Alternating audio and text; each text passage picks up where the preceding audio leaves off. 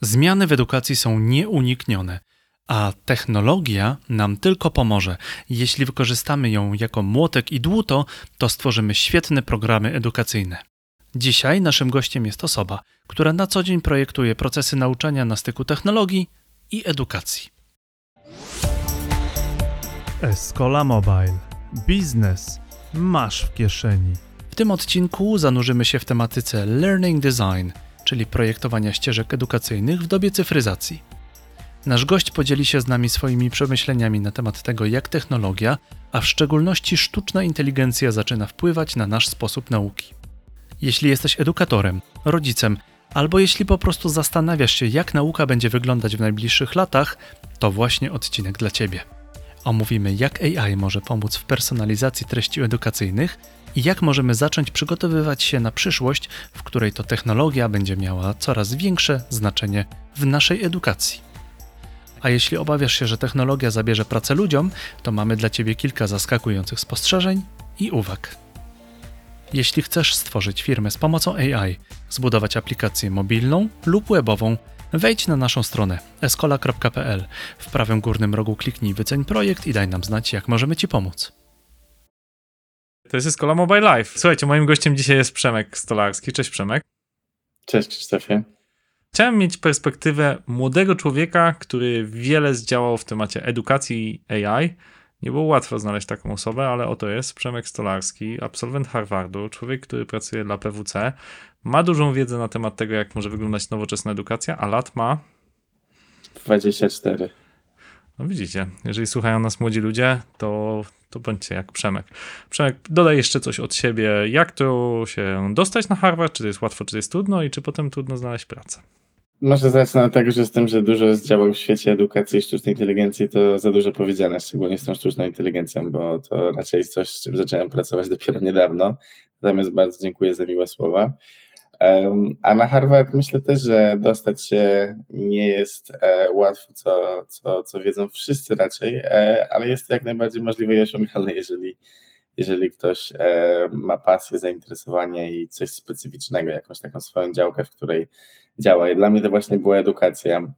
Ja trafiłem do świata edukacji w dosyć nietypowy sposób, dlatego że pracowałem jako trener debatowania, trener debat i, i przemawiania publicznego w kilku szkołach w Polsce i Wielkiej Brytanii i przez to, że no właśnie prowadziłem zajęcia, czy indywidualne, czy z um, młodzieżą w różnym wieku, um, no to zacząłem się interesować po prostu, co robić, żeby uczyć ich lepiej, co robić, żeby te zajęcia były jak najciekawsze. No i to już prowadziło mnie taką naturalną ścieżką do świata edukacji, zainteresowania się mm, trochę researchem, zainteresowania się różnymi badaniami, które funkcjonują w świecie edukacji.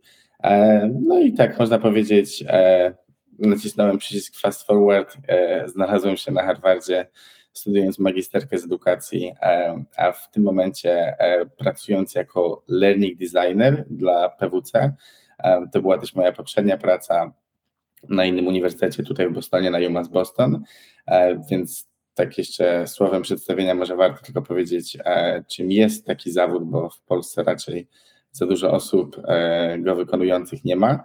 E, learning design to jest taki projektant nauczania albo projektant procesu uczenia się, czyli wszystko, co ma w jakiejś organizacji e, coś związanego z uczeniem, no fajnie, żeby było zrobione porządnie, tak? Fajnie, żeby było zrobione przez osobę, która e, nie tylko rozumie na przykład biznesowe założenia jakiegoś projektu, ale również rozumie edukacyjną stronę tegoż projektu. I ja właśnie jestem taką osobą, czyli e, biznes przychodzi do mnie, mówi mi, to są rzeczy, które chcemy osiągnąć, to są te pewne cele, które, które sobie zakładamy, tak chcemy, żeby nasi pracownicy pracowali przez następne miesiące czy lata, jak to zrobić najlepiej, jakich technologii możemy użyć, jakich podejść edukacyjnych możemy skorzystać, co mówi świat nauki o, o tym, jak to efektywnie zrobić. No i wiadomo, że w każdej organizacji, w zależności od skali, to wygląda trochę inaczej. Ja pracowałem w takiej roli, tak jak już mówiłem, i na uniwersytecie, i teraz w, w świecie korporacyjnym, tak, w P W C. Wiadomo, że te role się trochę różnią, ale tak naprawdę do tego się to sprowadza. Do korzystania z takiej, no nazwijmy, eksperckiej wiedzy o edukacji i e, też technologiach edukacyjnych, w moim przypadku przynajmniej, do tworzenia różnego rodzaju e, projektów, doświadczeń edukacyjnych, czy to kursów online, czy to symulacji, nagrań wideo, konferencji, czy też takich tradycyjnych zajęć prowadzonych w sali wykładowej. Powiedz mi więcej, na czym może polegać twoja praca, czyli co, dostajesz jakiś, jakąś bazę wiedzy, którą przekształcasz potem w, w ten e-learning, ale rozumiem nie w formie już gotowego kursu, tylko sugestii, czyli jesteś takim, można powiedzieć, strategiem uczenia się. Tak, chociaż e, jeżeli chodzi o moje konkretne miejsce pracy, to ze względu na to, że jest to tak duża firma, mamy bardzo dużo ludzi, którzy są odpowiedzialni za takie małe wycinki e, procesu, który bardzo często jest wykonywany przez jedną osobę w innym miejscu, więc e, jeżeli chodzi o taką właśnie strategię m, na poziomie bardzo, bardzo takim wysokim, koncepcyjnym, to akurat jest jeszcze inna osoba w przypadku P W C konkretnie. Natomiast generalnie tak, do tego się to sprowadza. Zazwyczaj e, learning designerzy czy instructional designerzy, bo to są takie dwa terminy używane zamiennie, to są ludzie, którzy pracują z tak zwanymi subject matter experts, czyli na przykład w przypadku uczelni to byliby profesorowie, profesorki, mhm. wykładowcy. Czyli eksperci, tak? Eksperci, dokładnie, którzy mają wiedzę. Dokładnie. Mhm. W przypadku organizacji to mogą być osoby, które są liderami w jakimś e, jakiegoś zespołu, tak, czy jakiegoś działu. E, no generalnie będzie się to różniło w różnych, w różnych kontekstach. No i my pracujemy z takimi osobami bardzo blisko, aby zrozumieć, co to jest, co tak napra- czego tak naprawdę chcą nauczyć, tak? I zrozumieć to nie tylko na zasadzie, to są slajdy, tak, które chcą pokazać, albo to są informacje, które chcą przekazać, raczej zrozumieć w tym sensie, że żeby po prostu um, pojąć, um, co nimi kieruje, tak? I czego by oczekiwali, jak widzieliby, jak wyglądałby ten świat, w którym ludzie zdobędą jakąś wiedzę i umiejętności i czym się ten świat będzie tak naprawdę różnił od tego świata, w którym mamy teraz. I, i zadajemy bardzo podobne pytania zarówno osobom, e, które są ekspertami w danej dziedzinie, jak i tymi osobami, które są sponsorami danego projektu, a zazwyczaj są to inne osoby, tak? Czyli sponsorem danego projektu może być osoba, która jest na przykład partnerem e, w P W C, tak? E, odpowiedzialną za jakąś konkretną niszę, natomiast ekspertami mogą być osoby, które są dużo niżej postawione w firmie, no ale mają konkretną, konkretną specjalistyczną wiedzę w tej dziedzinie. Więc tak naprawdę powiedziałbym tak, dwadzieścia do trzydziestu procent pracy learning designera to jest zazwyczaj praca z, taka typowo konsultingowa z takimi niż to osobami i trochę takiego wyciągania od nich, co tak naprawdę, o co tak naprawdę chodzi, jak to wszystko przekuć w jakieś, w jakieś konkretne materiały edukacyjne. No a reszta pracy to jest praca kreatywna i to jest praca, która sprowadza się głównie do tego, że, że my jako learning designerzy myślimy o tym, jakie są najlepsze rozwiązania dla nas dostępne, jakie są też rozwiązania, które są możliwe w danym momencie, tak aby biorąc pod uwagę liczbę uczestników, to jaką mają wiedzę do tej pory, jaką mają motywację, jacy przyjdą, tak, jakie nastawienie będą mieli i przyjdą oczywiście też tutaj w cudzysłowie, tak, bo, bo może się to odbywać w całości online. Bierzemy to wszystko pod uwagę tak, żeby zaprojektować jak najefektywniejsze rozwiązania. I ostatnie zdanie, zazwyczaj w mniejszych organizacjach ten proces development, tak, czyli stworzenia danego rozwiązania też należy do learning designerów, tak, czyli w mniejszych organizacjach, bardzo często też na uniwersytetach, praca w różnego rodzaju narzędziach autorskich, gdzie właśnie taki e-learning będzie tworzony, czy tworzenie skryptów i scenariuszy dla wykładowców, to jest też coś, co tworzą learning designerzy. W większych organizacjach jest cały oddzielny zespół, który się tym zajmuje, który jest taki bardzo technicznie zaawansowany, dużo bardziej niż ja i, i oni po prostu, że tak ujmę, tak działają trochę na nasze zlecenie. Jest to gdzieś tam outsourcowane do nich. Mhm. A powiedz, Przemku, co właśnie teraz się zmienia? Co się zmienia w ciągu ostatniego roku? Ze względu na to, jak wszedł ChatGPT niecały rok temu, jestem przekonany, że taka organizacja jak P W C ma też swoje narzędzia, które wykorzystują czy generatywną sztuczną inteligencję, czy masz dostęp do różnych programów, których zwykły śmiertelnik w małej, średniej firmie nie ma. Co się tak naprawdę zmieniło? Czy twoja praca się w jakiś sposób przyspieszyła, zautomatyzowała? Może jest bardziej kreatywna dzięki tym narzędziom? Czy mógłbyś wskazać, co takiego się tam dzieje?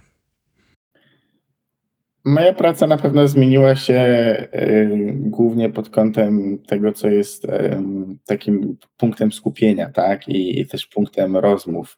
Y, P W C ogłosiło bardzo, y, bardzo szybko tak naprawdę po rozpoczęciu y, tego y, całego trendu, tak, y, że zainwestuje miliard dolarów na przestrzeni najbliższych trzech lat w rozwój sztucznej inteligencji. No i ja oczywiście gdzieś tam czuję Czuję efekty tego wszystkiego. Wiele tych projektów nie, nie jest oczywiście publicznych, więc nie mogę też tutaj zdradzać jakichś szczegółów, natomiast um, sztuczna inteligencja jest czymś, co no, mam nadzieję tak naprawdę na przestrzeni najbliższych tygodni czy miesięcy będzie, e, będzie gdzieś tam bardziej włączana nawet w naszą pracę, no, no, dlatego po prostu, że e, cały czas przez ostatnie, przez ostatnie kilka miesięcy bardzo duża część firmy e, robiła różne rzeczy z tym związane i je, je również, tak? No mamy tak naprawdę całą taką serię teraz, e, całą taką serię e, szkoleń właśnie wewnętrznych e, dla wszystkich tak naprawdę pracowników e, P W C e, w Stanach Zjednoczonych i w Meksyku, przygotowującą ich e, do tego, co ma nadejść i, i w jakiś sposób pomagającą im pomagającą im przystosować się do tego, jak ich praca może się zmienić pod, pod kątem takiej, no może nie dominacji generatywnej sztucznej inteligencji, ale, ale na pewno jakiejś większej roli. Natomiast no to uchyl, jeżeli... uchyl Przemek rąbka tajemnicy, skoro, skoro trwają te szkolenia.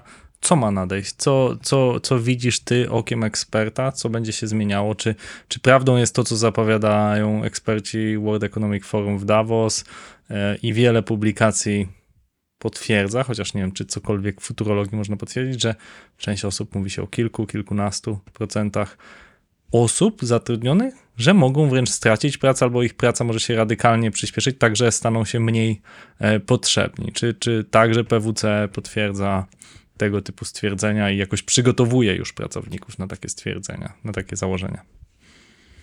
Myślę, że P W C jest akurat tą firmą, która raczej nie, nie doświadczy yy...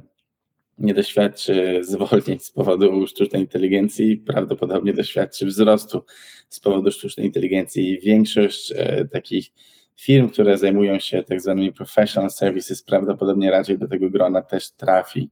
E, dlaczego? No dlatego, że sztuczna inteligencja będzie e, wspierać, myślę, wiele z tych rzeczy, które czy P W C wykonuje jako firma, czy nawet ja specyficznie wy, wykonuję jako gdzieś tam część tego zespołu Learning and Development, więc może tak rozbijmy tą odpowiedź na, rozbijmy to pytanie na, na, na dwie części.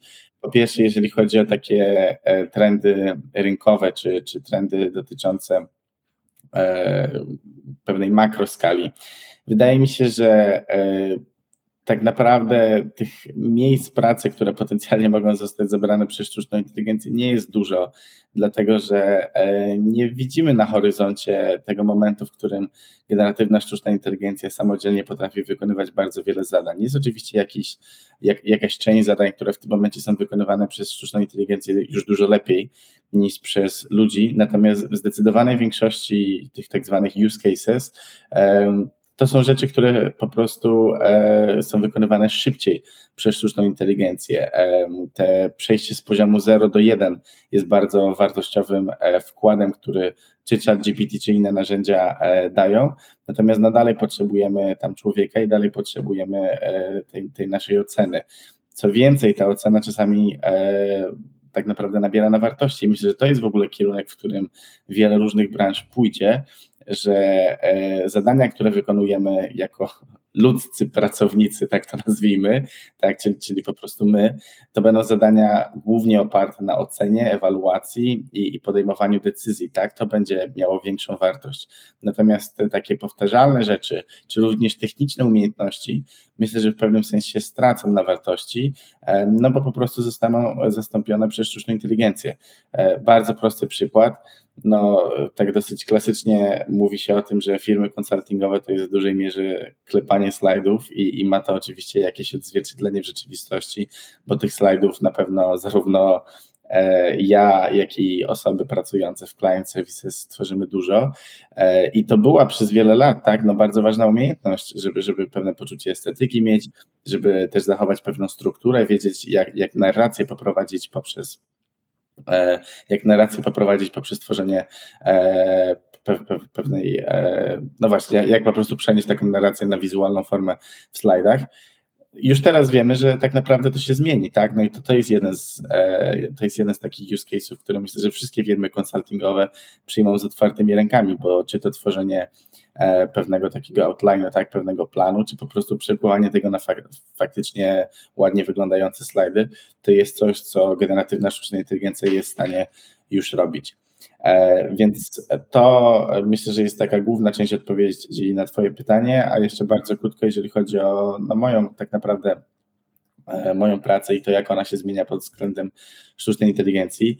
Bardzo dużą część tego, co my robimy, można zaklasyfikować jako uczenie umiejętności. I to uczenie umiejętności, które tylko i wyłącznie w pewnym kontekście możemy sprawdzić, tak? Bo są to umiejętności, które sprowadzają się na przykład do poprowadzenia konwersacji na dany temat, tak, czy sprzedania pewnego produktu. To są takie rzeczy, które są bardzo specyficzne dla pewnego kontekstu, nawet bardzo specyficzne, można by powiedzieć, że sami dla, dla P W C, więc bardzo często to, co robimy, to są symulacje, tak? Korzystamy z szeregu różnych narzędzi do tego, żeby przeprowadzać takie symulacje i robimy czasami je też na żywo, po prostu w sali warsztatowej, a czasami robimy je w formie jakiegoś e-learningu, czy to z użyciem właśnie różnych narzędzi takich jak Synthesia, tak? To jest tworzenie, tworzenie materiałów wideo, które no, można powiedzieć przypominają ludzi bardzo, w bardzo niekomfortowy sposób momentami i, i to też w jakiś tam sposób usprawniło nam proces produkcji tych symulacji, tak? No bo po prostu obniża to bardzo znacząco koszt, który jest, który jest związany z produkcją takich materiałów, ale z drugiej strony też to, co dzieje się przed tym wszystkim, czyli pisanie tych skryptów, pisanie różnego rodzaju case study, tak, z którymi, z którymi uczący się tak, będą mieli do czynienia, to wszystko są rzeczy, które są bardzo czasochłonne, zabierają bardzo, bardzo dużo czasu i no oczywiście dalej wymagają ludzkiej oceny i ewaluacji i tutaj to się nic nie zmienia, ale ten moment zero do jednego, to rozpoczęcie, ten pierwszy draft, to jest coś, co no naprawdę sztuczna inteligencja bardzo, bardzo mocno odmieniła i myślę, że wiele różnych learning designerów pracujących w różnych branżach potwierdzi, że to jest właśnie ten taki podstawowy use case, w którym e, możemy korzystać z tego typu narzędzi. Mhm. Chciałem cię zapytać, Przemek, o generatywną sztuczną inteligencję w kontekście e-learningu. W sieci jest sporo y, takich narzędzi, że, które przekształcają tekst, czy mogą generować tekst w określonym obszarze, choćby z czata G P T, y, z Clouda, z Barda i do tego dodają in- obrazki generowane. Dochodzą czasami bardzo proste interakcje, czy jakieś ankiety. Ankietę też można bardzo łatwo w L L M-ie y, wygenerować. No i w oparciu o to powstają jakieś tam slajdy. Natomiast obecnie i w Escoli i kilka innych startupów, między innymi jest taki niemiecki startup EduBytes, pracujemy nad czymś takim, że faktycznie wrzucamy bardzo dużo materiałów różnego typu, slajdów, nagrań z konferencji, nagrań z wewnętrznych webinarów, może treści jakichś umów z klientami. W oparciu o to dzieje się ta magia A I-owa, to ten, ten black box, i powstaje nam gotowe szkolenie e-learningowe, które, tak jak mówisz, przekształca nas z zero do jednego i na tym dopiero pracuje Instructional Designer. Czy to potencjalnie było dyskutowane u was jako przyszłość e-learningu? Czy myślałeś kiedyś nad tym? Właśnie jako taka generatywna inteligencja, ale plus, tak? Plus potem człowiek, który potem to ocenia i co przyspiesza pracę. No bo dzisiaj jak człowiek właśnie siada do tej kartki, czy do, siada przed narzędziem do tworzenia learningu, no to jest masa pracy, żeby zacząć. I czy, czy widzisz taką przyszłość, albo już nie wiem, Blackboard, czy inne narzędzia do tworzenia, takie typowe narzędzia typu Adobe Captivate, czy inne, czy już z tego widziałeś, że korzystają, albo sam może już korzystasz? Moja odpowiedź na to pytanie jest dwojaka. Z jednej strony tak, to jest coś, co widzę i coś, na co patrzę z pewną nadzieją. Dlaczego? Dlatego, że na przykład jeżeli chodzi o różnego rodzaju L M S-y, czy to firmowe, czy, czy uniwersyteckie, no bardzo często ta struktura jest powtarzalna i ona jest powtarzalna z dobrego powodu, tak? No jeżeli mamy zajęcia na uniwersytecie, no to wiadomo, że każdy, każdy taki przedmiot będzie mieć sylabus, będzie mieć różne moduły, podział na tygodnie, jakieś egzaminy. Ta powtarzalność w tym konkretnym przypadku nie jest niczym złym, no i nie widzę powodu, dla którego nie zastosować by sztucznej inteligencji, tak? W jakiś sposób ustandaryzować być może to, jak wyglądają różne przedmioty. Każdy niech będzie mieć taki sam ładnie wyglądający baner, e, nawigację, która jest, e, nawigację, która jest powtarzalna z przedmiotu na przedmiot. To są rzeczy, te powtarzalność w tego typu wypadkach ma, powiedziałbym, nawet uzasadnienie edukacyjne, tak? Bo jeżeli um, studenci czy studentki przykładowo, bądź pracownicy jakiejś firmy, e, przechodząc z jednego doświadczenia edukacyjnego do drugiego, mają taką samą nawigację, wiedzą, gdzie szukać pewnych rzeczy, no to ułatwia im to oczywiście e, korzystanie z tychże materiałów, tak, i uwalnia ich pamięć roboczą do tego, żeby po prostu skupili się na uczeniu, a nie na przykład na szukaniu, gdzie, gdzie są slajdy z poprzedniego tygodnia. Więc w tym sensie to jest coś, na co patrzę z nadzieją i myślę, że to jest kwestia tak naprawdę najbliższych kilku miesięcy, kiedy czy to korzystając z A P I e, do, z istniejących już narzędzi, e, czy korzystając z własnych rozwiązań, tak, które wiele firm e, rozwija, Tych, tych, tych zwanych proprietary technology, tak, będziemy, będziemy widzieli po prostu zastosowanie tego w bardzo, bardzo dużym stopniu. Myślę też zresztą, że um, Articulate Storyline, jeżeli chce zostać na rynku przez najbliższe um, lat kilka, to, to, to powinien w tą w tą ścieżkę pójść i, i mam nadzieję, że się do mnie zgłoszą z, z fakturami, jak już to zrobią na podstawie mojej porady, którą im właśnie dałem. A mówiąc całkowicie poważnie, no jest też oczywiście druga strona medalu tego wszystkiego. To jest też trend, który widzę i na który patrzę z niepokojem. Dlaczego? Ja uważam, że bardzo duża część e-learningu, który funkcjonuje zarówno w internecie, w otwartym dostępie, jak i w poszczególnych organizacjach, jako część takiego wewnątrzfirmowego szkolenia, to są rzeczy, które są bardzo źle zaprojektowane i które są niestety zaprojektowane według pewnego powtarzalnego szablonu, tak? Czyli wrzucamy uczestnikom danego szkolenia masę wiedzy, wypełniamy slajdy treścią, co jakiś czas e, tekst na slajdach jest, e, jest zastąpiony wideo, które w założeniu ma uatrakcyjnić e, te właśnie treści. E, no i na koniec e, mamy taki quiz, tak, jakiś egzamin, e, dziesięć piętnaście pytań A B C D i, i jeżeli uczestnik na nie dobrze odpowie, to myślimy, że, że już się czegoś nauczył. No niestety jest bardzo, bardzo dużo takich em, nawyków, e, takich, e, tak, takiego podejścia. No to jest skomplikowany problem, dlaczego tak się dzieje, ale jest na pewno takie zjawisko, tak, takiego od linijki projektowania wielu e-learningowych treści i obawiam się, że sztuczna inteligencja no, faktycznie ułatwi e, taką masową produkcję. Będziemy, e, będziemy widzieli Będziemy widzieli taki fast e-learning, tak? Na takiej samej zasadzie, jak mamy fast fashion, tak, czy fast food, no to będziemy widzieli taki fast e-learning, który no, nie tylko nie uczy, ale, ale wręcz może zniechęcać do e, uczenia się i, i, i to robi na wiele sposobów, tak? No jednym z nich jest przede wszystkim to, że e, złą markę mają zespoły learning and development w różnych firmach, czy, czy w ogóle ludziom się źle kojarzą szkolenia, jeżeli e, muszą przechodzić przez takie, przez takie materiały.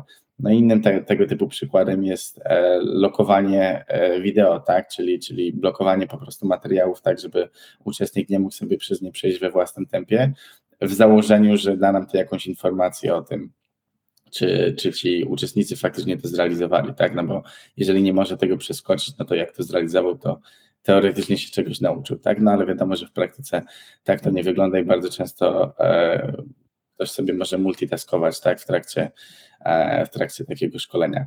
Więc pod tym kątem to jest trend, który mnie niestety e, rozczarowuje i obawiam się, że wiele organizacji, które nie ma właśnie learning designerów, nie ma ludzi z takim backgroundem edukacyjnym, no po prostu myśli o tym krótkoterminowo i z ich perspektywy to jest ucięcie jakichś kosztów czy przyspieszenie procesu tworzenia tych treści.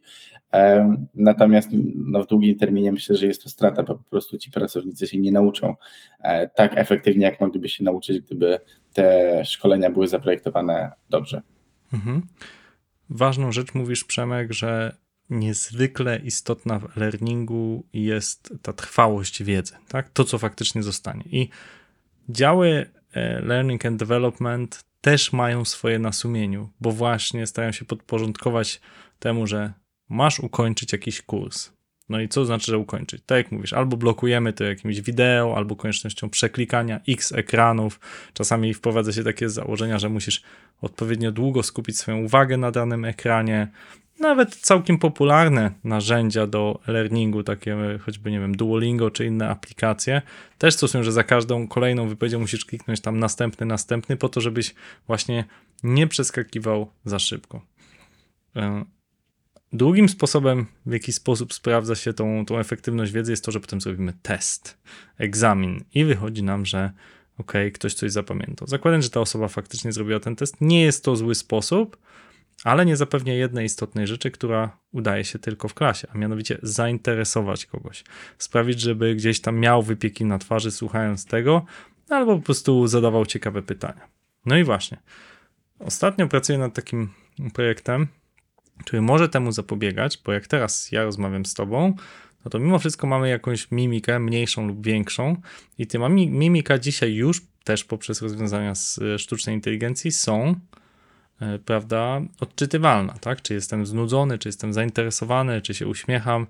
I jeżeli byśmy, wyobraźmy sobie, włączyli kamerki tym, którzy przeklikują nasze szkolenia, to byśmy widzieli, co oni robią, czy są zainteresowani, czy znudzeni, czy gdzieś tam smuci ich ta treść, czy się czegoś boją, bo na przykład przytłacza ich ten test i tak dalej.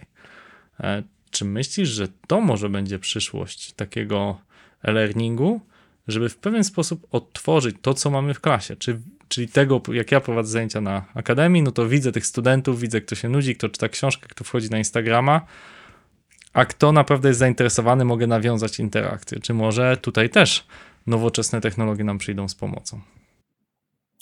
To jest prawdziwie fascynujący temat i temat mi bardzo bliski również dlatego, że na moim Wydziale Edukacji tutaj na Harvardzie pewne takie, można powiedzieć, pionierskie badania są prowadzone, jeżeli właśnie chodzi o to, o czym mówiłeś. Jest, jest, taki, jest taka jednostka na, na właśnie Harvard Graduate School of Education, która się nazywa Learning Innovations Lab, i oni w trakcie pandemii stworzyli taki model, który pozwala właśnie z kamery takiej, z której teraz ja czy ty korzystamy, czy, czy właśnie przy zajęciach na Zoomie czy na Teamsach, odczytywać tą mimikę oraz odczytywać też kilka innych, kilka innych rzeczy związanych z posturą, czy, czy w ogóle z mową ciała, tak, ale głównie mimikę twarzy. No i oczywiście mamy jakiś tam margines błędu, tak, jeżeli chodzi jeszcze o tę technologię, dlatego też, że no, mimika nie jest jednak takim zero-jedynkowym zjawiskiem i oczywiście szczególnie w przypadku zajęć online i możliwości tego, że są jakieś inne rzeczy gdzieś tam otwarte w tle, no nie do końca to, że ktoś się uśmiecha, zawsze oznacza, że zajęcia są przyjemne i, i, i to z tego powodu uśmiech pojawił się na twarzy, ale generalnie rzecz biorąc jest to coś, o czym z czego możemy już korzystać, tak? Ta technologia istnieje i, i ona jest wprowadzana w wielu różnych kontekstach. Nie jestem pewien, czy udało się komuś to zmonetyzować jeszcze, i to jest właśnie, to jest właśnie coś, co prowadzi mnie do wyjaśnienia, dlaczego nie uważam, że to, to będzie tas. To będzie to z tych rozwiązań wspieranych przez sztuczną inteligencję, które będzie najpopularniejsze. Myślę, że ono jest bardzo ciekawe, ale, ale jest jeszcze bardzo długa droga, zanim z tego skorzystamy. Dlaczego? Dlatego, że nawet jeżeli założymy, że faktycznie mimika twarzy jest takim dobrym proxy tego, jak nasze zajęcia, nasze zajęcia gdzieś tam są odbierane przez uczestników i uczestniczki, to jeszcze nie do końca znaczy, że wiemy, co z tym fantem zrobić, tak? To jest bardzo ciekawe zjawisko, ale właśnie prowadząc zajęcia w sali wykładowej, w sali warsztatowej, ci najlepsi trenerzy, ci najlepsi instruktorzy dokładnie wiedzą, jak czytać salę, tak? I to jest pewnego rodzaju umiejętność, którą nie do końca jesteśmy jeszcze w stanie prze, przekuć na takie bardzo łatwe do, do, do zapisania, do wyartykułowania kroki, tak? Nie do końca jeszcze wiemy, jaki jest algorytm, który stoi za tą umiejętnością, a więc nie jesteśmy w stanie powiedzieć sztucznej inteligencji, czy powiedzieć w ogóle jakiejkolwiek technologii, co dokładnie się dzieje z, co dokładnie się dzieje w takich sytuacjach, więc może być tak, że mamy tą technologię, która nam mówi piętnaście procent sali jest rozczarowana, dwadzieścia pięć procent sali jest uśmiechnięta i ktoś prowadząc te zajęcia no dostaje, dostaje te informacje, ale nie do końca wie, co z tym zrobić, tak? Bo mimo wszystko takie wyartykułowanie tego w taki bardzo binarny sposób jest inne od doświadczenia, które mamy w sali, gdzie no nie do końca w naszej głowie ta informacja jest zakodowana jako piętnaście procent jest rozczarowane, a dwadzieścia pięć procent jest uśmiechnięte. To są takie bardziej...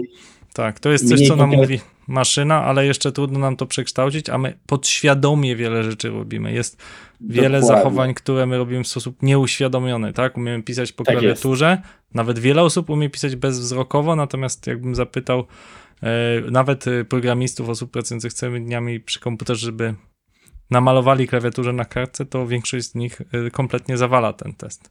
To jest, tak jest. ciekawe. Jest bardzo wiele umiejętności, które e, są trudne do wyartykułowania, głównie dlatego, że opierają się na naszej pamięci proceduralnej. E, pisanie na klawiaturze, jazda na rowerze, czy nawet wstukiwanie es em es a na, na klawiaturze telefonu, tak? To są przykłady takich umiejętności, ale jest też wiele różnych takich, e, powiedziałbym, całych dziedzin życia, tak? Takich jak uczenie, które składają się z tak wielu różnych mikroumiejętności opartych na pamięci proceduralnej, że no niestety my jako ludzkość jeszcze jesteśmy bardzo daleko od zrozumienia tego, co dokładnie się dzieje e, i, i w jakiś sposób wytłumaczenia tego e, sztucznej inteligencji. Ale jest to ciekawa technologia, jest to ciekawa technologia i myślę, że moment, w którym zostanie ona zmonetyzowana w jakiś fajny, konkretny sposób, to, to będzie taki moment przełomowy. No i tak jak z generatywną sztuczną inteligencją mieliśmy, mieliśmy modele G P T, tak, już od kilku lat dostępne dla badaczy i, i one były na tym samym poziomie, na którym był ChatGPT w grudniu tamtego roku, no to jednak dopiero wejście czatu G P T na, na otwarty rynek, tak, danie danie tej wersji otwartej dla milionów użytkowników było tym, co spowodowało, że wiele różnych inwestycji pojawiło się w świecie generatywnej sztucznej inteligencji, więc nie powiedziałbym, że z mojej strony to jest jakiś pesymizm, tylko raczej taki sceptycyzm dotyczący tego, czy, czy w tym momencie już jesteśmy gotowi z taką technologią, ale myślę, że ona, myślę, że ona przyjdzie i, i, i będzie ten moment, w którym zostanie ona zmonetyzowana. Mhm, to jest, to jest bardzo ważne, co mówisz, że jedna rzecz to to wiedzieć, jakie są emocje, a druga rzecz to człowiek nie działa tak procentowo. My w tym eksperymencie, który, który zakładamy w tej chwili do przeprowadzenia, zakładamy, że ten nauczyciel prowadzący zajęcia będzie miał pewne flagi, tak trochę jak są emotikonki na Google Meetie, na Zoomie, jakieś serduszko, znudzeni ludzie, jakieś parametry, które wskazują ci na bieżąco, ok, są znudzeni albo bardzo im się podoba w tym momencie twoje, to co mówisz.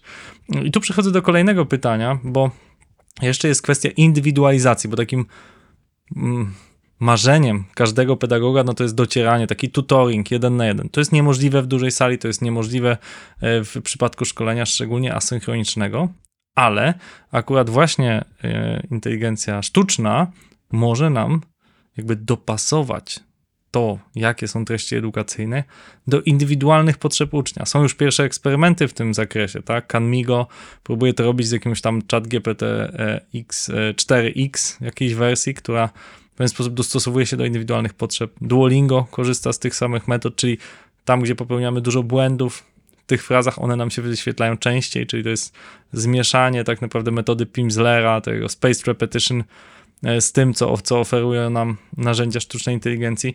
Jakie jeszcze widzisz zastosowania i czy, czy to nie jest przypadkiem przyszłość, ta, ta prawdziwie indywidualna edukacja? No, to otworzyłeś puszkę Pandory z tym pytaniem, dlatego że jest tak naprawdę kilka różnych perspektyw, z których można na to patrzeć. Zacznijmy więc może od perspektywy takiej czysto edukacyjnej, tak? Czyli czy faktycznie nie biorąc pod uwagę środowiska, w którym to się wszystko odbywa, nie biorąc pod uwagę tego wpływu, jaki, jaki takie rzeczy jak Canmigo mogą mieć na na przykład system szkół publicznych, czy jest to dobra rzecz, żeby faktycznie indywidualizować te potrzeby. No i krótka odpowiedź jest oczywiście tak, i sztuczna inteligencja faktycznie je, jest tutaj dużą nadzieją, jest tutaj dużą obietnicą. Szczególnie jeżeli chodzi o takie przedmioty jak matematyka, tak, czy, czy, czy nawet fizyka, czy może nawet ekonomia w niektórych kontekstach. Przedmioty, które mają bardzo skodyfikowany program nauczania i które nawet o, od jednego systemu edukacji do drugiego systemu edukacji nie do końca się różnią. Canmigo myślę, że nieprzypadkowo zostało tym takim królikiem doświadczalnym, czyli tutor, jeżeli tutor matematyczny, dlatego że właśnie nauczanie matematyki na całym świecie tak naprawdę wygląda bardzo podobnie, co swoją drogą też jest krytykowane, ale to na, inny, na inną rozmowę już materiał. Nauczanie matematyki jest bardzo skodyfikowane, matematyka sama w sobie, przynajmniej na tym takim nieco bardziej podstawowym poziomie, na poziomie szkoły podstawowej czy szkoły średniej, jest też czymś, co no, ma dosyć ograniczone e, ścieżki, którymi można podążyć, tak?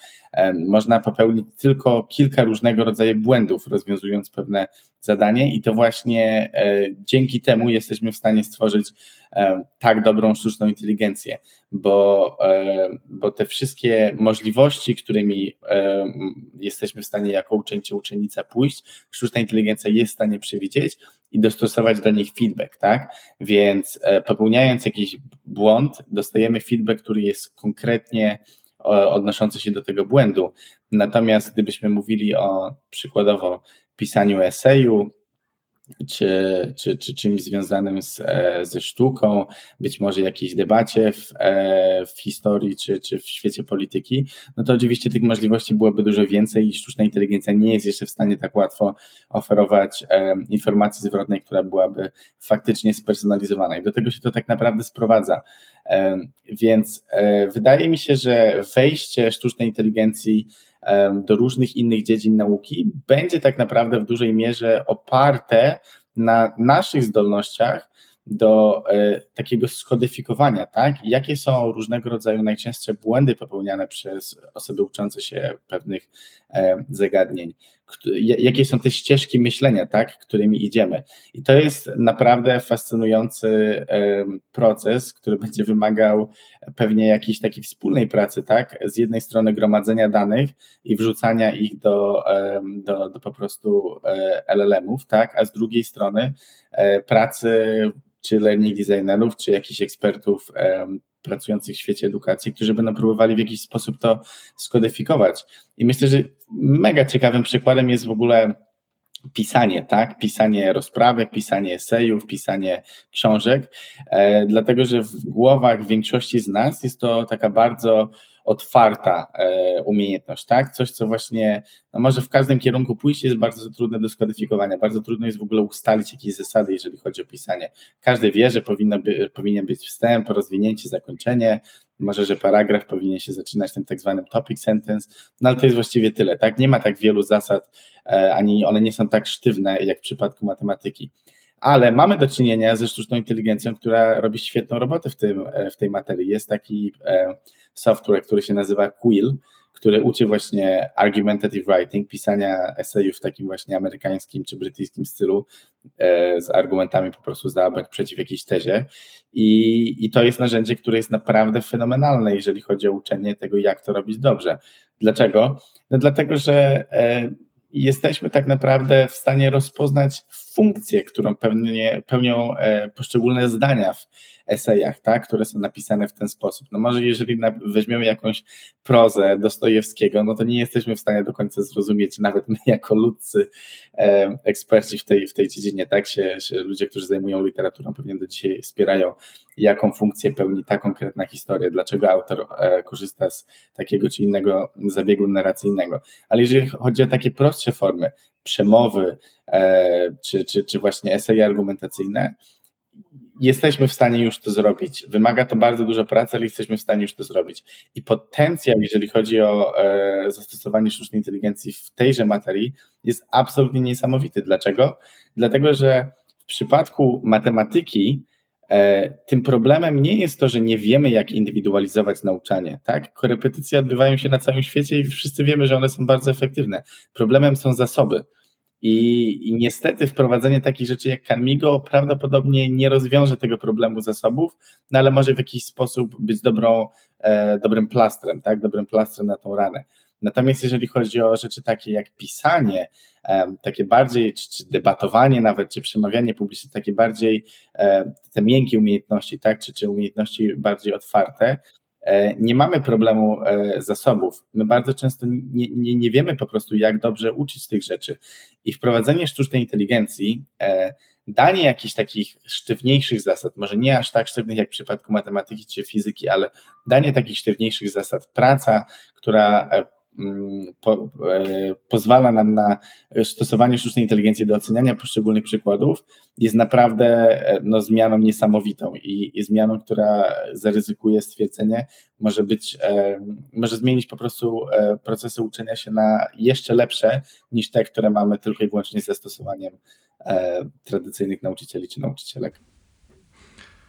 Oj, wspomniałeś taki temat, dosyć ująłeś to tak przedmiotowo, tradycyjnych nauczycieli i nauczycielek, ale może jest, jest w tym pewna prawda, że nawet sami nauczyciele mówią, szkoła jest przestarzała, system szkolny musi się zmienić, potrzeba nam nowoczesności, tylko trochę jak idziemy dalej, jak powinna się zmienić szkoła, czym powinna być szkoła, nie wiem, w dobie sztucznej inteligencji, tak? To już eksperci mają problem z tym pytaniem, więc powiedz, jak ty widzisz szkołę w tej erze, kiedy de facto, jeżeli zadajemy esej pod tytułem napisz, jakie koncepcje romantyków były istotne w dziadach, w Panu Tadeuszu, jak w takim razie dopasować tą edukację eksperci, żeby była ona nowocześniejsza? Pytam, bo zaprasza mnie na szkolenia w tej chwili bardzo dużo rad pedagogicznych, więcej niż jestem w stanie, to wielokrotnie więcej niż byłbym w, sta- w, stanie, w stanie dotrzeć i to ja trochę nie wiem, co im powiedzieć, naprawdę mam z tym problem, bo ja mogę pokazać narzędzia, okej, okay, tu macie takie narzędzia, tu są takie i tych narzędzi dla nauczycieli są w tej chwili, mam chyba w bazie ze sto trzydzieści takich przydatnych, które można sobie uprościć zrobienie lekcji. Ale jak tak naprawdę powinna się zmienić szkoła jako system, to jeszcze na to odpowiedzieć nie umiem, więc co, co ty powiesz? Po raz kolejny pytanie otwierające puszkę Pandory, więc będę się bardzo pilnować, żeby nie odpowiedzieć za długo. E, odpowiem w trzech punktach. Zacznijmy od pierwszego i najważniejszego. Sztucz, wprowadzenie sztucznej inteligencji do, do tej generalnej e, publiczności, tak, jakaś popularyzacja sztucznej inteligencji moim zdaniem nie zmienia nic, jeżeli chodzi o to, jak powinna się zmienić szkoła.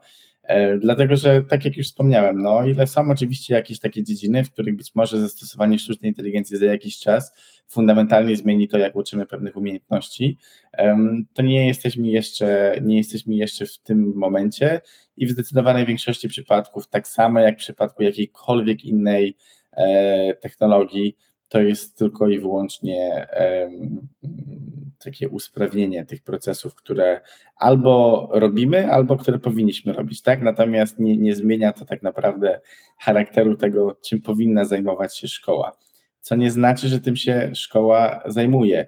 I, i, i ja myślę właśnie, że to tak naprawdę warto tutaj powiedzieć o tym rozróżnieniu na wiedzę i umiejętności, która myślę, że bardzo często pojawia się w kontekście rozmów o sztucznej inteligencji. Często słyszy się, że szkoła powinna uczyć przede wszystkim umiejętności, a, a mniej wiedzy.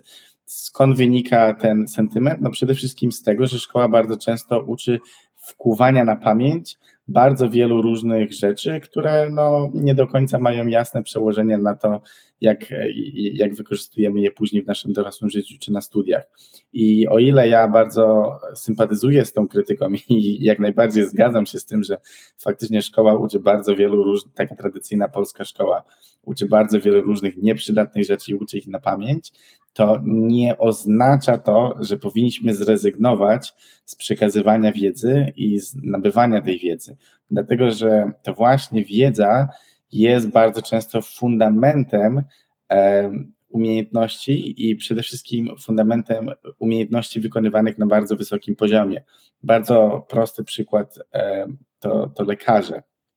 E, lekarze, na przykład chirurdzy, potrzebują posiadać szereg różnych umiejętności. Są to na przykład również umiejętności manualne i te umiejętności w pewnym sensie dla wielu ludzi tak, funkcjonują w odseparowaniu od wiedzy, tak, sprowadzają się nie do tego, że taki chirurg jest w stanie wymienić pięćdziesiąt różnych schorzeń i, i opisać ich symptomy, tylko no do tego, że gdzieś tam jest w stanie operować swoimi rękoma, tak? czy, czy jest w stanie spojrzeć na coś i dokonać pewnej diagnozy.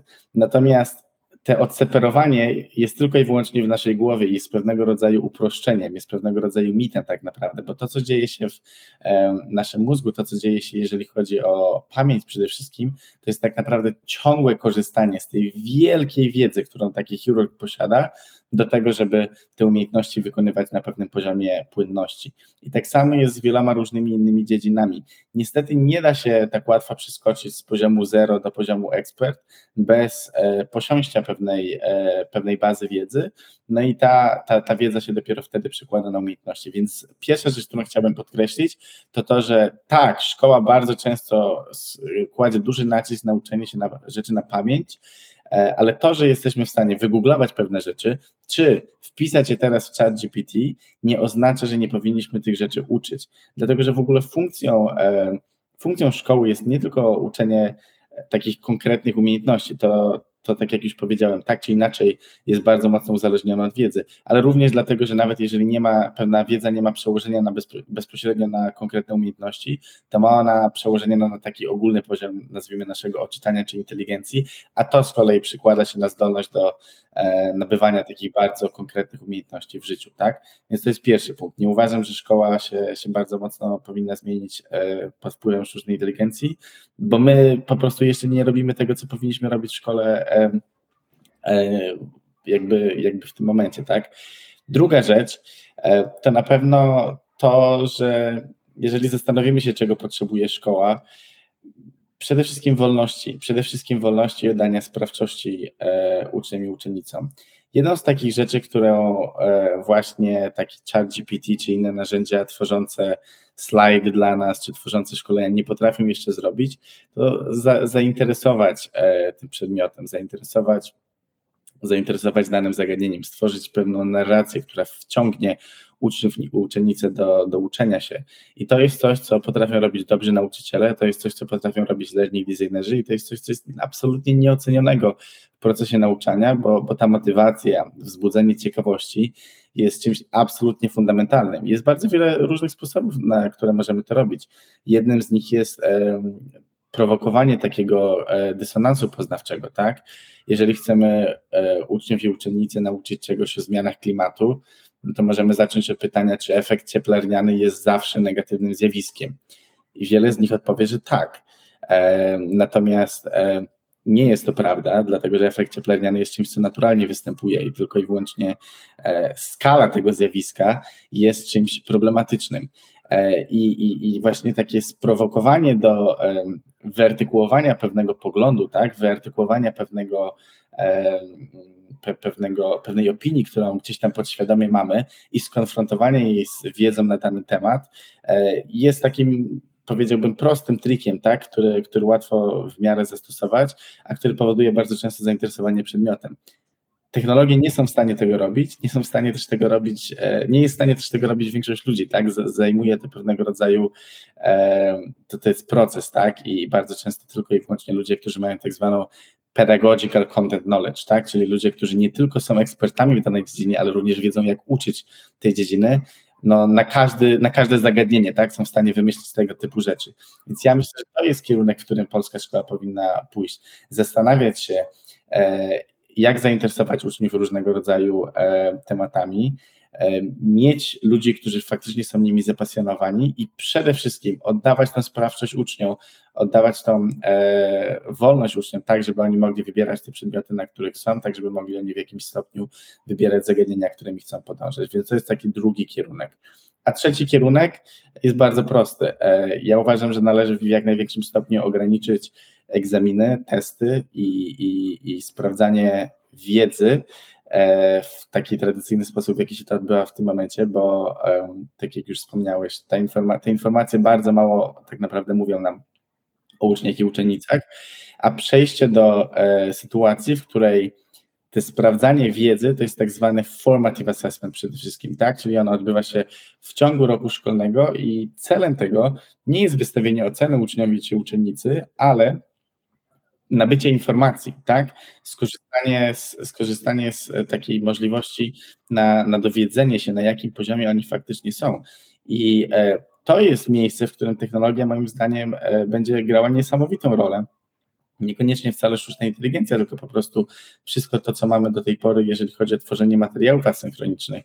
Jak wielką mocą jest to, że nauczyciel może przyjść na zajęcia, wiedząc, że spośród dwudziestu pięciu osób w jego klasie dwadzieścia trzy zrealizowały w stu procentach jakiś moduł asynchroniczny. W zadaniu X Y Z większość klasy popełniła taki i taki błąd, a w zadaniu A B C D cała grupa poradziła sobie z nim świetnie, tak? Te zajęcia będą wyglądały całkowicie inaczej, jeżeli nauczyciel czy nauczycielka skorzysta z tych informacji i wcale nie potrzebujemy sztucznej inteligencji do tego, żeby te informacje przetwarzać czy, czy, czy, czy, czy robić jakieś niesamowite rzeczy, bo bardzo często mówimy tutaj naprawdę o prostych rzeczach, ale rzeczach, które są zastosowane w sposób pedagogicznie usprawiedliwiony. Mówisz o bardzo ważnych rzeczach. Jak przekonać nauczycieli? Jakbyś miał skierować swoje słowa teraz do nauczycieli, część z nich na pewno nas słucha, to czym byś ich przekonywał, żeby sięgać do tych nowoczesnych technologii, żeby sobie ułatwiać pracę? Bo jednak wielu z nich podchodzi do tych technologii jak, jak do jakiegoś zagrożenia, jak do jakiejś dodatkowej pracy, którą ktoś narzuca, albo kojarzą to jako coś przeciwnie niż uczącego, coś ogłupiającego, bo kojarzy mi się to z TikTokiem, z szybkimi takimi informacjami. Jakich, jakbyś miał teraz skierować do nauczycieli swoje słowa, to jakbyś przekonywał nauczyciela, nauczycielkę, żeby z tego odważyli się, albo po prostu ułatwiali sobie pracę tym sposobem? Nie jest to proste zadanie i ja sympatuję, sympatyzuję z wieloma z tych obaw, dlatego że faktycznie tak jest, że tych technologii jest bardzo wiele i one mogą być przytłaczające, ale myślę, że wszystko zaczyna się od e, takiego, e, takiej prostej konstatacji, czyli te technologie to nie są wodotryski, tak? To nie są jakieś dodatki do tego, co nauczyciele czy nauczycielki robią na lekcjach, to są rzeczy, które w bardzo dużym stopniu usprawniają te procesy, które już się powinny tam dziać.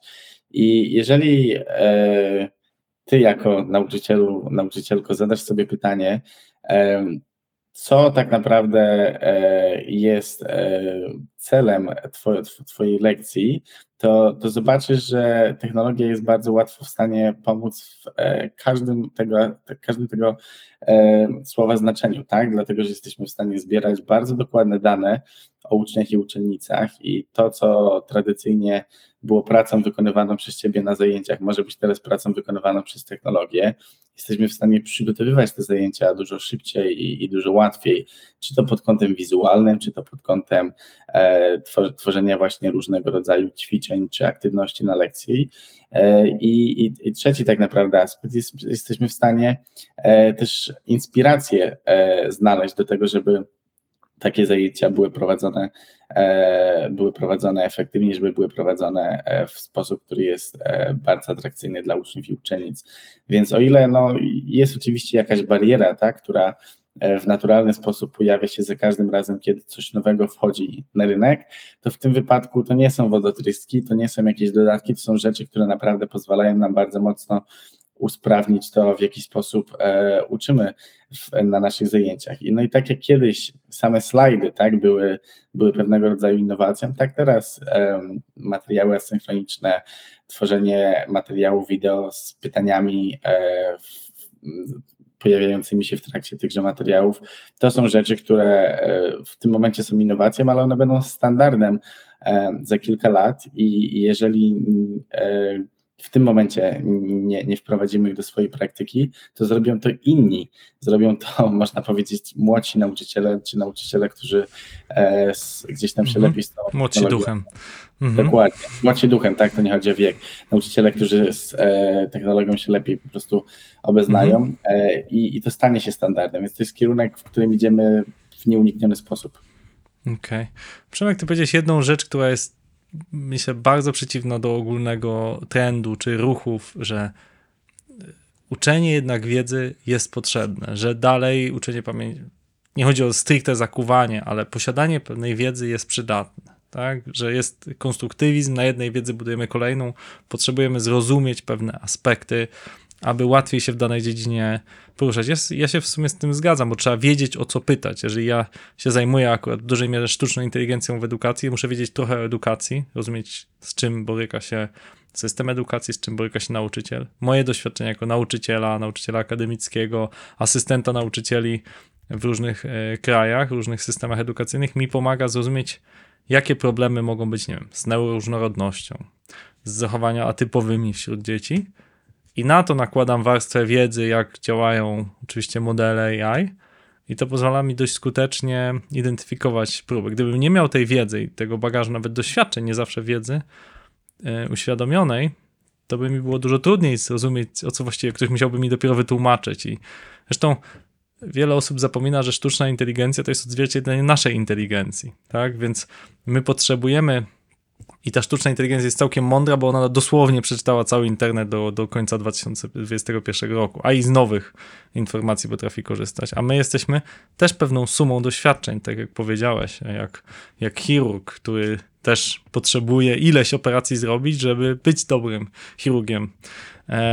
I dlatego zmierzam już do ostatniego pytania, które, które ciągle mi zadają nauczyciele i akademicy, nauczyciele szkolni, ale też ludzie, którzy mają dzieci. Jak zmieni się ten system edukacji, że jednak nastąpi jakaś zmiana? Czy twoim zdaniem, nie wiem, odejdziemy od tych testów, typu taki test maturalny, czy może będzie jakiś zupełnie inny system, właśnie mówi się dużo, jakaś tam odwrócona klasa, a może będzie więcej nauczania takiego asynchronicznego? Czy ty widzisz w swojej głowie takie zmiany, które są nieuniknione albo które powinny się wydarzyć? No niestety nieuniknione, powinny się wydarzyć, to są na pewno dwie inne kategorie, e, które chciałbym, żeby były czasami zbieżne. E, widzę dwie rzeczy przede wszystkim i to one występują w polskim kontekście w tym momencie, dlatego też, że wystąpiły w innych krajach rozwiniętych, a Polska wiadomo, że na, na, na tej osi czasu, tak, jest, jest kilka lat, e, czy, czy nawet kilkanaście lat w różnych aspektach za innymi krajami zachodnimi. No i niestety jedno z bardzo negatywnych zjawisk, które widzimy w tym momencie, e, to popularyzacja e, edukacji prywatnej. Jest to zjawisko negatywne niekoniecznie z perspektywy edukacyjnej, bo bardzo dużo fajnych rzeczy dzieje się w tych szkołach prywatnych. Zresztą ja z jedną z takich szkół sam współpracuję, Liceum Artes Liberales w Warszawie, małe lokowanie produktu, ale, ale przede wszystkim dlatego, że z perspektywy społeczeństwa jest to negatywne zjawisko, dlatego że po prostu szkoła publiczna czuje mniej presji do tego, żeby zmieniać się, a społeczeństwo zawsze będzie wyglądało tak, że na szkołę prywatną nie wszystkich stać i niestety z tym dostępem nie będziemy w stanie zawsze trafić do wszystkich, co oznacza, że ten poziom edukacji dla jakiejś znacznej części społeczeństwa będzie spadać, tym bardziej będzie wzrastać popularyzacja szkół prywatnych. I widzimy to w kilku różnych miejscach. Po pierwsze, no same liczby nam o tym mówią, że jest coraz więcej uczniów i uczennic w szkołach prywatnych. Po drugie, wiemy, że jest coraz większa popularność edukacji domowej, ale po trzecie, i to jest naprawdę bardzo ważny punkt, na którym warto się skupić. Jeżeli chodzi o wyniki egzaminu szóstoklasisty i matury z poprzedniego roku, no mamy tam szereg danych, które naprawdę są bardzo ciekawe. Po pierwsze, w żadnym stopniu te wyniki nie przypominają rozkładu normalnego. To jest absolutnie rozkład anormalny, jeżeli mm-hmm. chodzi o to, co nam się odwrócona wydarzyło. Krzywa Gaussa. Dokładnie, ma, tak. mamy tam bardzo duży, bardzo dużą górkę, tak, jeżeli chodzi o uczniów i uczennice, którzy dobrze napisali maturę. Można by powiedzieć, że i egzamin szóstoklasisty, można by powiedzieć, że lepiej niż zazwyczaj. Ósmoklasisty już teraz. Mhm. Ósmoklasisty, mhm. przepraszam. E, i, I mamy też bardzo dużą górkę, jeżeli chodzi o, o ten początek krzywej, tak? Czyli ludzi, którzy no, naprawdę napisali praktycznie e, nie rozumiejąc tak, w ogóle e, te, tego materiału. Więc to jest bardzo negatywne zjawisko i, i ono szczególnie, jeżeli chodzi o przedmioty rozszerzone, w przypadku matury jest naprawdę no, no dużym rozczarowaniem, bo przedmioty rozszerzone to powinny być te, o których myślimy z jakimś tam większym zainteresowaniem i uwagą, dlatego że przynajmniej teoretycznie to są te rzeczy, które uczniowie i uczennice sami wybrali i które w jakiś sposób są skorelowane z ich kierunkiem studiów, jeżeli na studia pójdą. Więc to jest taki jeden duży trend, który widzę, który mnie bardzo rozczarowuje i no, na które obawiam się, że niestety, no, tak jak powiedziałeś, jest nieunikniony. Natomiast jeżeli chodzi o trend, który powinien się wydarzyć, mam nadzieję, że on też w polskim systemie edukacji e, dzięki technologii w jakiś sposób się wydarzy, to jest e, przenoszenie e, tych takich treści wykładowych do e, świata materiałów asynchronicznych, więc e, może to mieć miejsce pod e, postacią odwróconej klasy, ale może to też mieć miejsce pod kątem e, czy jakiegoś podręcznika e, interaktywnego używanego w ramach e, tradycyjnych zajęć, czy jakichś materiałów wideo, no różnego rodzaju platform. Dlaczego? Z dwóch powodów. Po pierwsze, dane, dane, dane. E, potrzebujemy wiedzieć coraz więcej o uczniach i uczennicach, e, dlatego że dlatego że po prostu te, ta, ta wiedza, tak, te dane to jest coś, co potrafi nam te zajęcia lepiej przygotowywać i to zróżnicowanie uczniów i uczennic jest coraz większe tak naprawdę w dzisiejszym świecie, również dlatego, że no po prostu dostępność internetu i, i, i różnych rzeczy, których można próbować, powoduje, że uczeń w dwa tysiące dwudziestym trzecim roku może się potencjalnie interesować większą liczbą rzeczy niż uczeń dwadzieścia czy trzydzieści lat temu, tak? Więc e, motywować jest trudniej z różnych innych też powodów, więc potrzebujemy się w jakiś sposób uzbroić na to, tak? Co jest ten jeden powód. A drugi powód jest po prostu taki, że układanie tych zajęć w taką strukturę narracyjną, o której już wielokrotnie mówiłem, prowokowanie tego dysonansu poznawczego, układanie też zajęć w sposób taki, żeby one były pewnego rodzaju adekwatnym obciążeniem naszego ładunku poznawczego, a nie tylko, a nie zbyt małym, tak, bądź zbyt dużym, to są rzeczy, które tylko i wyłącznie bardzo sprawny nauczyciel bądź nauczycielka jest w stanie robić na wyczucie i korzystając ze swojego doświadczenia, a zdecydowana większość z nas jest w stanie robić, jeżeli mamy dane dotyczące tejże grupy, z którą pracujemy. I jeżeli mamy możliwość zbierania tych danych codziennie, czy każdego tygodnia, bez tak naprawdę wkładu naszej pracy, czy naszych roboczo godzin, a poprzez zbudowanie takiej materii, ma, poprzez zbudowanie takich materiałów, czy platformy, która w pewien sposób niezależnie od zajęć w sali lekcyjnej działa, to powinniśmy jak najbardziej z tego korzystać i, i tych technologii, z których możemy Tych technologii, które możemy do tego wykorzystać, jest naprawdę bardzo wiele. Myślę też, że to jest w ogóle kierunek, w którym będzie szło wiele firm i P W C ze, ze swoim własnym czatem, tak, który, który niedługo będzie już dostępny dla wszystkich pracowników. Myślę, że właśnie w takim kierunku też będzie, będzie szło, gdzie, gdzie ta sztuczna inteligencja będzie tak naprawdę bardzo ważną rolę grała w gromadzeniu informacji o, o tym, jak uczą się pracownicy i to jest też kierunek, w którym powinna pójść szkoła. Wow, słuchajcie, ogrom wiedzy na temat tego, jak tą edukację budować. Dzięki Ci.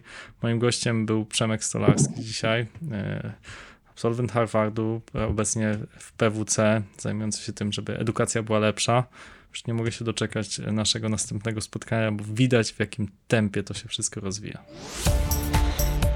Dziękujemy za Twój czas i za to, że spędziłeś go z nami. Dzielimy się wiedzą, edukujemy. W podcaście, na blogu, na naszym kanale YouTube, w postach na Facebooku i LinkedInie, bo do podcastu zapraszamy najlepszych, wyciągamy od nich wiedzę, to wszystko nagrywamy i wypuszczamy w postaci różnych form, abyś mógł, mogła, droga słuchaczko, drogi słuchaczu, zdobyć tę wiedzę razem z nami. I mamy do Ciebie prośbę. Jeśli ten podcast dał Ci coś nowego, otworzył nowe horyzonty, pomógł Ci w czymkolwiek, prosimy, podziel się tym podcastem z innymi. Udostępnij link do podcastu na Facebooku, LinkedInie, X, opowiedz o nim swoim znajomym. Być może w Twoim otoczeniu są osoby, które mogą skorzystać na wiedzy naszego gościa. To był sto sześćdziesiąty pierwszy odcinek podcastu Escola Mobile.